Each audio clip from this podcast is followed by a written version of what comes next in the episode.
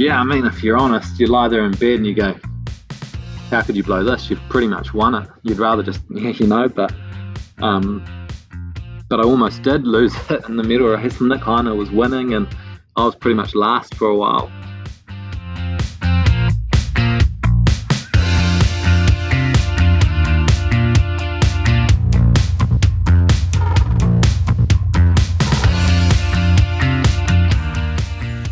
Uh, it was quite funny actually. People um, seemed to believe what we told them. So even though we might be going for a long long ride on the weekend or something like that, we would just make up an excuse like our arms were sore from grinding all week and we just had to, you know, do a bit of cross training on the bike just to keep doing some aerobic stuff.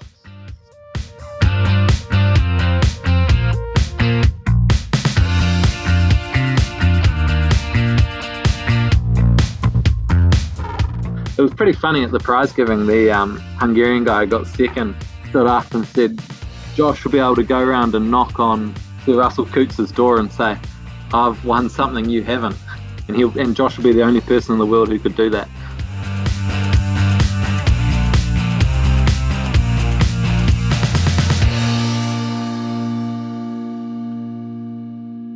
Hi everyone, and welcome to Broadreach Radio, the Yachting New Zealand podcast. My name is Michael Brown, and it's my pleasure this week to bring you an interview with two of the heavyweights of New Zealand sailing in more ways than one. Josh Junior and Andy Maloney have taken collaboration to a new level in their Olympic sailing in the Finn class, and it's paid dividends with both among the world's best. I talked to them about their pathway to the top in the heavyweight dinghy, highlighted, of course, by Josh's win at last year's Finn Gold Cup, but also about their other day job, namely helping Emirates Team New Zealand firstly win and now, hopefully, defend the America's Cup. We delve into weight gain, riding bikes on boats, Olympic experiences, getting to grips with a new class, and then trying to find their feet on the international Finn circuit after a couple of years out of dinghy sailing. We also explore what the 12 month delay of the Tokyo Olympics might mean for the pair and what they might do after this Olympic cycle, especially as the Finn has been dropped from the program for the Paris 2024 Olympics. It's time to roll the interview. Enjoy.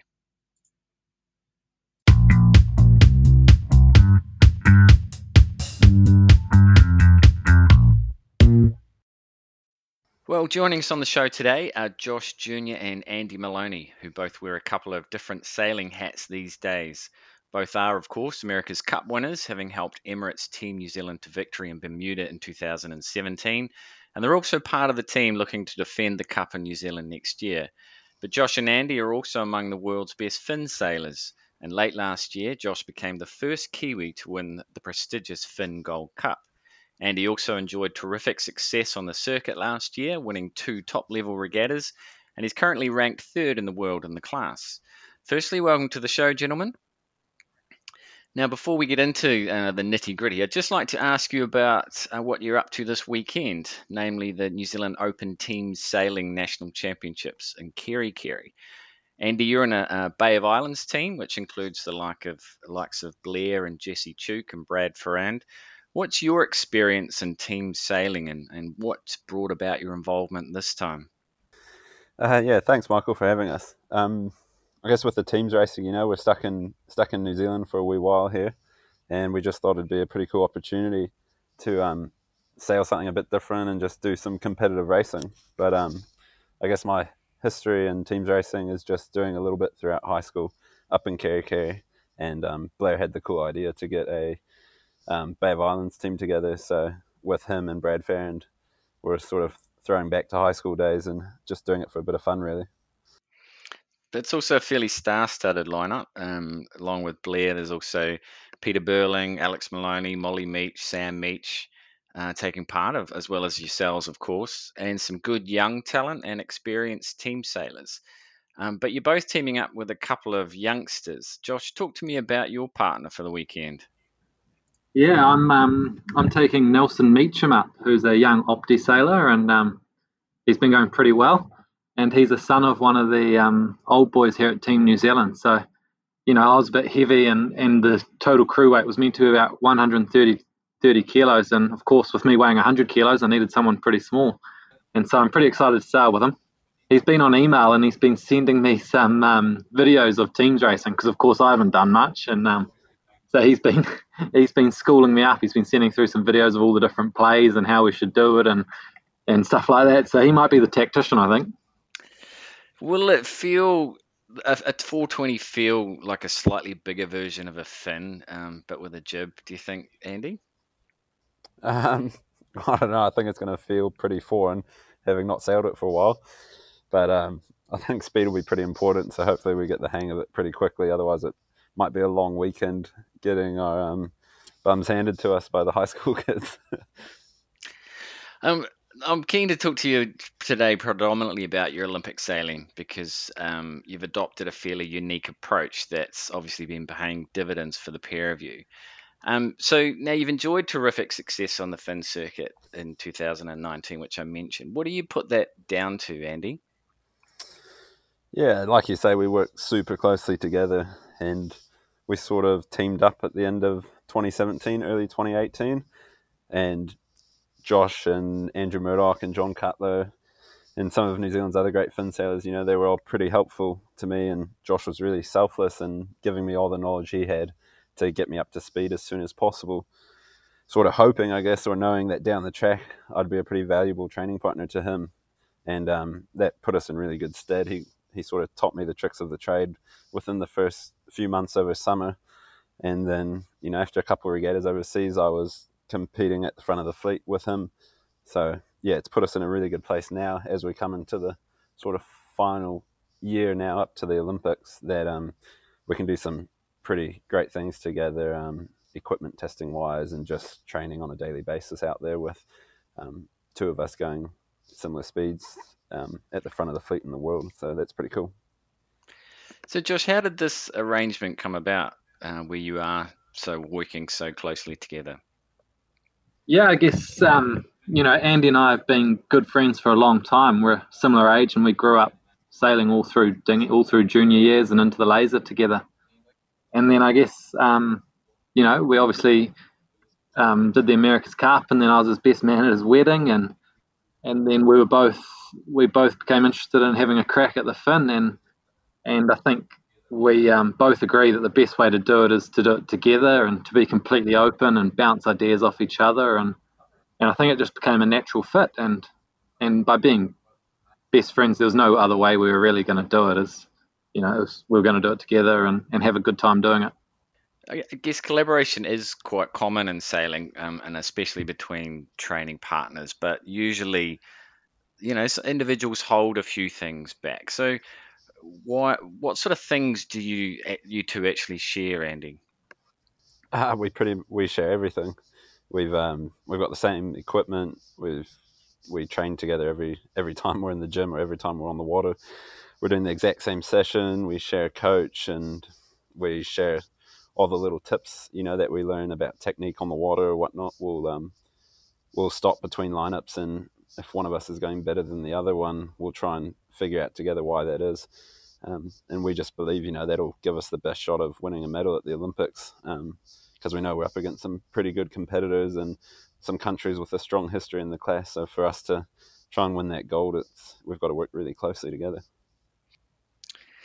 I guess that the Olympics is the end goal, and only one of you can go. Um, so, are you, you know, are you genuinely happy when the other achieves uh, success? because um, you know single-handed sailing can be a very individual sport at times. Sandy. Yeah, no, we're we're always happy to see the other guy on the podium, but our our goal is always to be on the podium together. So the ultimate high is when we both get on the podium. But um, like seeing Josh win the Worlds in December, I was pretty, I was I was gutted with my own performance, but I was genuinely really stoked for him that New Zealand had won the Gold Cup for the first time. So yeah, there's a bit of mixed emotions because you might not be happy with your own performance, but you're definitely happy for the team and for the other person if they do well. Now, the Olympics has obviously been delayed um, by 12 months because of the COVID pandemic. How did you guys react to the news, uh, Josh? Yeah, I think you know it's it's both positive and a negative. I think we were in, we were in a good space to go and race in Tokyo, but you know we're also we're also about the, excited about the opportunity to do some things we hadn't you know we hadn't been able to get done. Like we'd brought a few new masts and and we wanted to try a few different um, sails setups that we just weren't going to be able to do before the Olympics. So it's given us an opportunity to do a few extra things that we wouldn't have done. So I think you know it's, an, it's exciting for us, and we'll end up in a better place because of it. So, is there any sense, Andy, of what the, the rest of the year looks like? Because you know, seven sailors have already been selected uh, for the Olympics. Um, New Zealand sailors been selected for the Olympics, but decision obviously still needed to be made around which Finn sailor to take. And this year's Finn Gold Cup uh, was going to play a, I guess, a role in that decision, but was postponed. So, so what sort of chances do you think there are of, of another meaningful international regatta happening anytime soon? Yeah, we're pretty hopeful that um, that something will happen between now and the games, obviously. But um, we're just keeping our options open for this for this year a little bit, and just trying to make decisions maybe as as late as we can push them back, so we can still achieve what we want to achieve this year. Um, but you know, if there's regattas that go ahead and we can make it, then then we might give that a go. But if it's not the best thing for our campaign and for Team New Zealand as well, then we'll um, we'll figure out what's best at that stage. But hopefully there's some stuff in the new year that happens maybe after the cup and yeah we'll have some good preparation for the games if that happens. I just want to briefly take you back to the last um, campaign because you missed out last time very narrowly to sam Meech and the laser. Um, what was that experience like for you? Yeah sam and i we had a super um, tight selection right the way through. Um, yeah, it was pretty tough to to take at the time. Obviously, I wanted to be at the games, and Sam and I we'd been training partners, but we hadn't worked as closely together as what Josh and I do now. Um, so yeah, it was it was tough to watch back from New Zealand, but um, I tried tried to help Sam by showing up to Rio and his training blocks there and stuff, and um, trying to prepare with him and our coach Mark Howard as best as as we could. But yeah, it was definitely a bitter pill to swallow. Did you feel though that you helped contribute to Sam's bronze medal at those Olympics? Well, we'd we, yeah we'd both been pushing each other for the previous six years, probably in the laser class. So um, both of us were as good as we were because because of the other one being there at some stage along the way. So um, maybe I played a small part in that, but Sam definitely did the um, hard hard work at the time to win the medal. And was there any chance you'd jump back in the laser for this Olympic cycle? Mm, it it didn't really cross my mind after the um, cup in 2017. After I'd put on a heap of weight um, to be big enough for that, and the sort of opportunities and doors that opened for me in the the pro sailing world. Um, I think I wouldn't try and lose that weight again and close some of those doors at this stage. Um, so yeah, nah, I wasn't really considering the laser. It was either probably the Finn class at the time or maybe no Olympic class for me. And how hard was it switching from the laser to the Finn? Um, it was it wasn't easy, but it was made a lot easier with the help of Josh and Doc and Cutler and stuff. Um, I think the first couple months over summertime in in 2018, beginning of 2018, Josh was Josh was smashing me, especially downwind, and I'd go probably throughout a training day on a downwinder or something, ending up about 100 meters behind at every bottom mark. and we'd talk about it and try and discuss it. But it's one of those things that's quite hard to um, teach the other person because it's a lot about feel and stuff as well.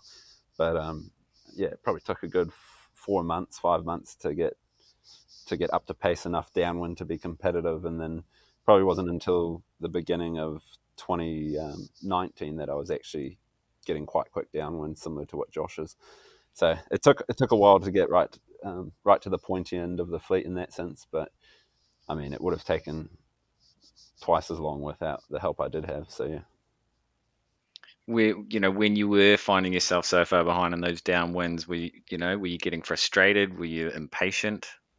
Yeah, it was real frustrating because um, sort of I guess the worse your technique is, the harder you have to work as well. And in pumping conditions, if you don't have the right feel or you know, if you're not giving it the right amount at the right time or hitting the right angles, you can be working way too hard for what you should be. And um, yeah, Josh would be sailing away with me, look from me, look, making it look effortless, and I'd be the max heart rate trying to keep up with him and just getting further and further behind. So it was pretty, it was pretty frustrating at times, but um, bloody good workout at least. Now, Josh, you also used to sail a laser and was, um, I think, ranked as high as number two in the world at one stage. Um, what what sort of prefaced your switch to the Finn? I switched because I got too big. I had no other option, so I um I uh, yeah just I just grew out of it really and and was ready for a change. I did a year of match racing to try that, and then decided the Finn was for me. So and I've I've really enjoyed it actually.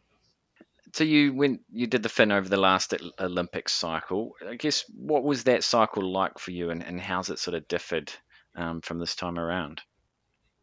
Uh, it was quite different. I guess um, Andrew Murdoch, uh, who's coaching us now, was also sailing the Finn, so it was quite close between him and I. But it was a little bit different because we weren't working so closely together. I guess we were in different stages of life. He he had a family. He was living in Tauranga. I was up here in Auckland, and and we just didn't share as much information or train as much together. And I sort of struggled with the amount of work I had to do to improve, and and didn't have as much support as what I do now with Andy. So, you know, this time around, Andy's there, and and if I'm struggling with anything, he's right there to pick up the pieces. You know, so so now it's a lot more fun and a lot more um, enjoyable, and we get a lot more out of it. So I'm enjoying this. I'm enjoying this cycle a lot.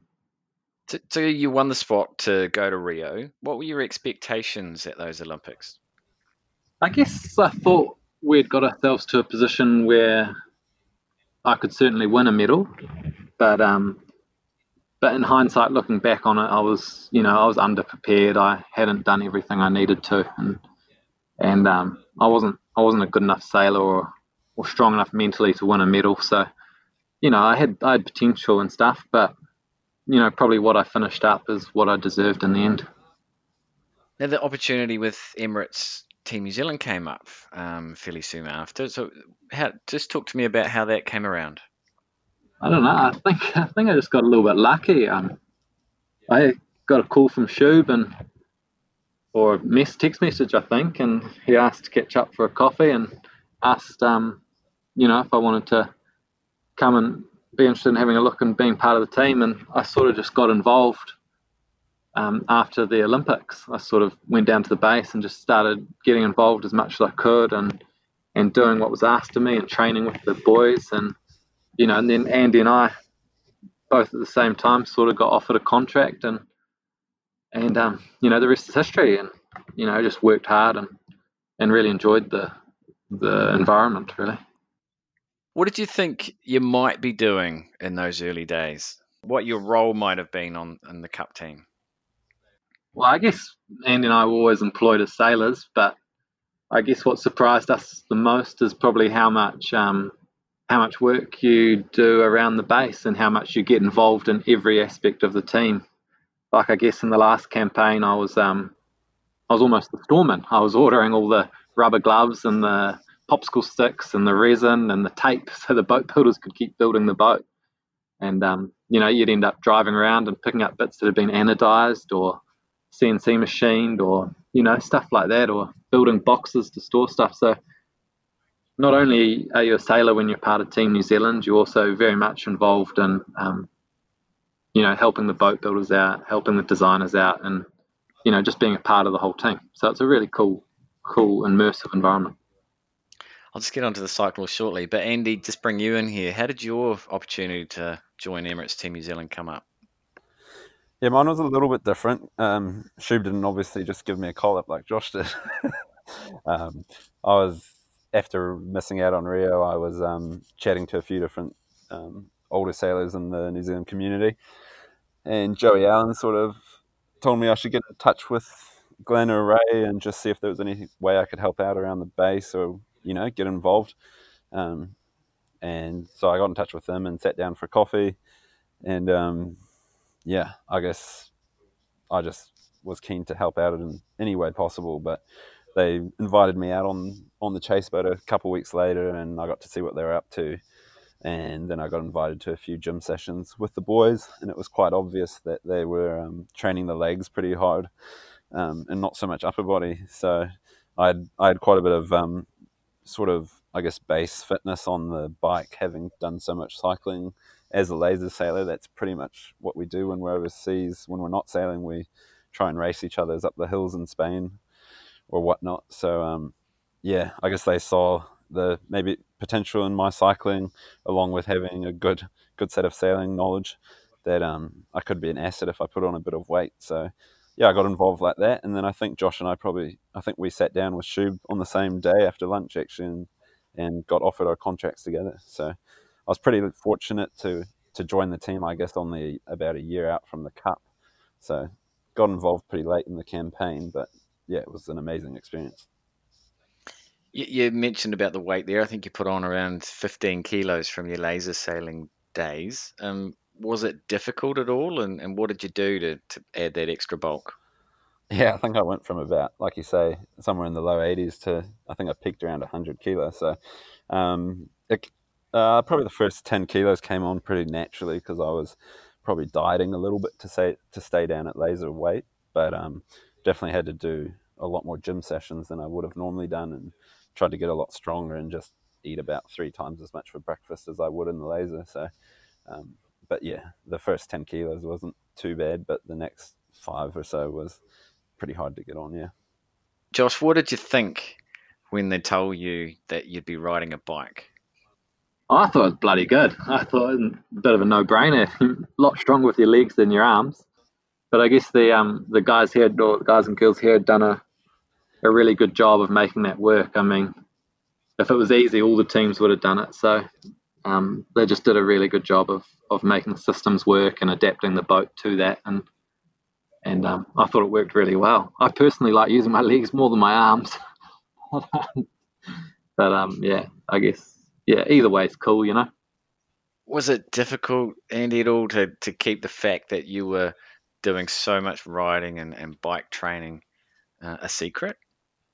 No, it was quite funny actually. People um, seemed to believe what we told them. So even though we might be going for a long long ride on the weekend or something like that, we would just make up an excuse like our arms were sore from grinding all week and we just had to, you know, do a bit of cross training on the bike just to keep doing some aerobic stuff. But um, everyone sort of just believed us, and I was pretty surprised that my close family and friends didn't notice my legs were getting really big and that my arms weren't growing much. But um, I think I think my wife's family was a little bit um, concerned at my improvements in the upper body area. I guess They're, they come from like a rugby background, and I told them I was becoming a grinder, and my arms were staying really small. So I think they probably had questions in their mind about maybe my methods of training but it was all pretty clear, I guess, once we revealed it was cycling, and it made a lot of sense to everyone. How hard was it to change your training from predominantly, say, maybe upper body to the lower body? I guess we were lucky, um, both Andy and I, coming from sailing background, that we'd done a lot of cycling and, and we had a bit of a background in cycling. So it was probably an easier transition to do that um, to go to cycling, we're actually quite good at it. But now switching into the grinding has certainly taken us a lot longer. It's taken us longer to get like the mass and the, you know, and and stop yourself from getting injuries and and learning to the motion of grinding. That's probably almost taken us longer to go that way than it did to get into the cycling. Now you famously then went on to win the America's Cup. Um, just want to jump forward, obviously, a little bit here, but um, you know, how do you look back on that now, Josh? That that experience. Well, I look back on the um, America's Cup in Bermuda really fondly. It was um, it was a pretty cool time. I mean, I stayed in the house with Pete and Blair and Andy, and we used to thundercat into work every day and and go sailing and race the coolest boats in the America's Cup. But you know, it was a pretty it was a pretty amazing team effort, and um, you turn up there and you've got this huge tent and there's about 100 people in team new zealand working inside this tent trying to get this boat on the water. And and when you win it or when we won it it was just an amazing feeling of like satisfaction and and you know all the effort that everyone had put in had sort of been rewarded. And it's a very different feeling from the um from doing something in your in your Finn where it's predominantly yourself who's made all the decisions and done most of the work it's quite a self you know you feel but when you win it as a huge team it's quite a different feeling and, and i really enjoyed that. Was it hard then andy to come back down to earth i guess after all the euphoria and then the national tour when thousands came out to celebrate with you? Um, yeah we had a great time i guess as a whole team touring around the country and just you know we had a lot of bus rides together and just had a really fun couple of weeks really. But um, no, I guess even in the bus rides we were you know there was the odd chat about what we were planning to do next and stuff, um, and yeah, I guess it just sort of eventuated and we all made up our decisions about what we wanted to do to do in the future, I guess the near future, and sort of went off on our own challenges from there. Did you always have in mind that you'd give the Olympics another crack? No, for me, I didn't. I didn't really know what I was going to do. I was just focused on doing the best I could in the um, America's Cup, and then um, no, I wasn't always. I wasn't always going to go back to the Olympics, but um, you know, after a few months, I really you know, I got excited to go and sail the Finn again, and Andy was Andy was keen to sail the Finn, and I really liked the opportunity of being able to train and work with him and try and go out there and beat the rest of the world. So, you know, that's what got me excited, and then it's just been it's been a really fun process from there. Was it difficult for you then, Josh, to to get back up to speed in training and get to a place where you were happy with how you were sailing the boat? Yeah, I mean, yes, I think the rest of the world, um, the rest of the world had moved on from where they were in in Rio, and everyone everyone's equipment had gotten better, and people were sailing the boats faster. So although Andy and I did a good job of, um, you know, getting ourselves relatively fit and sailing the boats reasonably okay, I still think when we got to Europe that first year in 2018, we were we were a little bit off the pace really, and um, you know, although we got some good results that year with Andy on the podium and a few other really good, almost winning the worlds and stuff, but I think if you look at it, we weren't at the level we're at now, and and I think we've um we've managed to make a few good steps from there in terms of boat speed and stuff. So yeah, I think I think it was we came back all right, but the world had definitely moved on. But I think we're catching that up. Yeah, um, Andy, I think, got third at the Princess Sofia Regatta in, in 2018, and then you were second and third at the World Cup Series final in Marseille in 2018. Was that a, sort of the the point when you felt it was starting to click, Andy? Um, oh, yeah, I think like Josh says, it wasn't until 2019 that we really made massive leaps um, forward. But um, yeah, I think it was pretty cool for me and pretty motivating to at least get on a podium in the first year. Um, but yeah, we did some really good work over the next sort of 10 months to put us in a really good place come the first couple regattas of 2019. And I think we had a much more consistent and we are definitely um, much more all round um, competitive um, in 2019. Just at the uh, 2018 Sailing World Champs in, in Aarhus in Denmark, uh, you both finished in the top 10. But Josh, you had a chance to win gold. Just talk to me about that final fleet race because uh, it was a fairly dramatic one. Yeah, I guess I'd, um, I'd sailed a pretty good series in Aarhus at the World Champs. Um, and I was looking really good in the final race. Like I had points pretty much wrapped up and stuff, and and uh, you know Aarhus was an interesting place. And on this on this final race, final leg, final top mark, sort of this huge squall starts rolling down across the course and and just demoed the front end of the fleet and sort of turned the fleet a little bit inside out. And that sort of um, I ended up capsizing, and so did a whole lot of other people. But you know, that's in the end, that's yacht racing. You know, you have you have your periods where things go well and periods where they don't, and and in the end, that was just that was just one of those times when something didn't quite go your way. But um, yeah, I was a bit gutted at the time. I was a bit annoyed that something like that capsized in a big freak sort of squall had sort of screwed up what I thought was going pretty well. But that's life. That's sailing, and, and we'll learn from that and get better. Did you feel that um, perhaps you could have gone on to win gold if, if that hadn't happened? I mean, yeah, if, if, the breeze had stayed 10 knots from the same direction we were racing in before that massive squall came in, I was, yeah, I'd pretty much done enough. But, but I mean, that's always going to be like that. That's yacht racing. And, um, yeah, you just, you just got to be better the next time and um, deal with that situation better or be further ahead before those things happen. So, um, you know, I was I was pretty gutted at the time, but in hindsight, that's just you know that's just yacht racing, and I've certainly had my share of ups, so I'm not going to complain about it too much. It's just life. But you know, I guess the fact is that you guys were uh, coming along quite nicely, and yes, it all sort of started to to come to fruition, I guess, in um, 2019. Did it? Was there a bit of? Did you sense a bit of chatter in the boat park about you two and and the fact that you were working so closely together, Andy? Uh, not really. No, I think. Um, nah, I didn't. I, we don't really sense much chatter, but um, yeah, we're pretty pretty confident in like our processes and our routines and stuff now. So I think we're a huge step forward on what we were in 2018, and um, yeah, hopefully we can make another good step forward this year at some stage um, to take forward into 2021. Do you think it has any effect on, on your competitors to have to see two New Zealand flag boats uh, at the front of the fleet, Andy? Uh, I think if I was them, I'd be a bit jealous of the situation, just because um, usually you have to train, I guess, with maybe one of the top competitors from another nation, and they don't have a lot of the luxuries that Josh and I have. But um, yeah, I mean, I'm sure they wish they were having the same situation or in the same position as we are with that.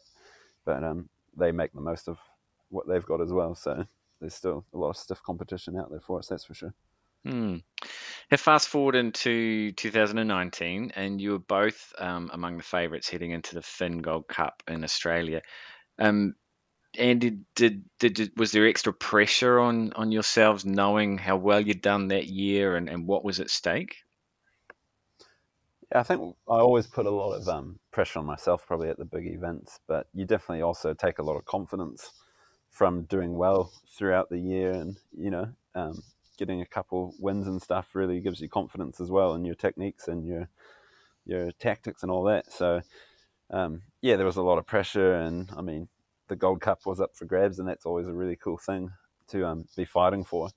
But yeah, at the end of the day, I mean, we both started the regatta really well, and Josh carried that on throughout the event. But I definitely let myself down towards the end of the event and couldn't keep on the pace that Josh was Josh was performing it. So um, so yeah, no, I think um, yeah, I learned a lot from that regatta, that's for sure, and just wish there was a world's um, this year when it was meant to be planned to try and you know get back on that. You, you mentioned Josh's start. He Josh, you had a one five five one two two five uh, in the first seven races, which in a what was it a eighty boat fleet is pretty impressive. Um, when did you start to think that you might be in with a shot there? Yeah, I, well after that I thought I was in with a shot, but um, but you never know until the last race. I guess Andy and I had put a huge amount of work and thought into how we were going to race that World Champs, and we'd done a um, we'd done a really good build up, and we'd we'd really un, we'd spent a bit of time in Melbourne learning the conditions and learning how to race in Melbourne, and and we'd developed speed and techniques for the conditions there, and we'd done a good job. And I guess both of us really were trying to put our best foot forward. So we always kind of thought we were in with a shot, and it was just about trying to execute what we had practiced, really. So I guess I was just trying to do that as best as I could, and I was, yeah, I guess I was I was getting lucky on that occasion. I was doing quite well. Uh, you went into that medal race with a, a 16 point lead over Nicholas Heiner. Um, was it hard to not get ahead of yourself in that race? Yeah, I mean, if you're honest, you lie there in bed and you go, "How could you blow this? You've pretty much won it." You'd rather just, yeah, you know, but um, but I almost did lose it in the medal race. Nick Heiner was winning, and I was pretty much last for a while. But um, I only needed to beat a few boats and luckily managed to do that and and the rest was the rest. But yeah, you've really just got to try and focus on each race at a time and you can't get too caught up in what's going to happen at the end. You've just got to live you got to you got to be in the moment and race the moment otherwise you will um you will make mistakes because you'll be thinking of things that just aren't important. So always try and keep it to what it is, you know, what what's important now.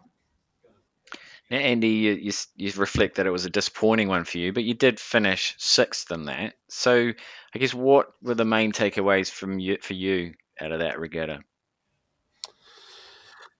Um, yeah, I guess towards the end, um, I just wasn't quite executing as well as Josh was, and although I had really good pace around the race course, um, yeah, I just wasn't starting the race off quite as quite as well as he was, and um, yeah, just a few things with within that, a bit more finer detail that I just need to needed to improve, and um, yeah, like you say, I was still near the front of the fleet, so I've got to be happy with that. But um, you know, you're always a bit disappointed if you're not, you're never sailing to probably your full potential anyway. So you're always a little bit, you know, um, wishing you could have done this or that better.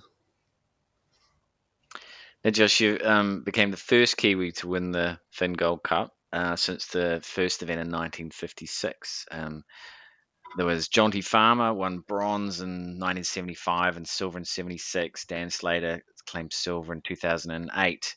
And then, of course, there's also the proud tradition of New Zealand Finn sailors with Russell Coutts winning gold in the Finn in the 84 Olympics and John Cutler and Craig Monk also collecting Olympic medals in the Finn.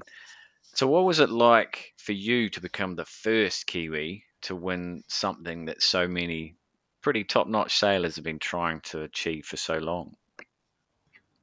Uh, I don't know. I don't know. Was, you know, it's my first time I've ever podiumed at a world champs, let alone won one. So for me, I was ecstatic, and you know, to finally, um, you know, to finally knock that off and achieve that is, is like a bit of a, you know, lifelong goal. So I was pretty stoked. it was pretty funny at the prize giving. The um, Hungarian guy got second stood up and said, "Josh will be able to go around and knock on um, Sir Russell Coutts's door and say, I've won something you haven't."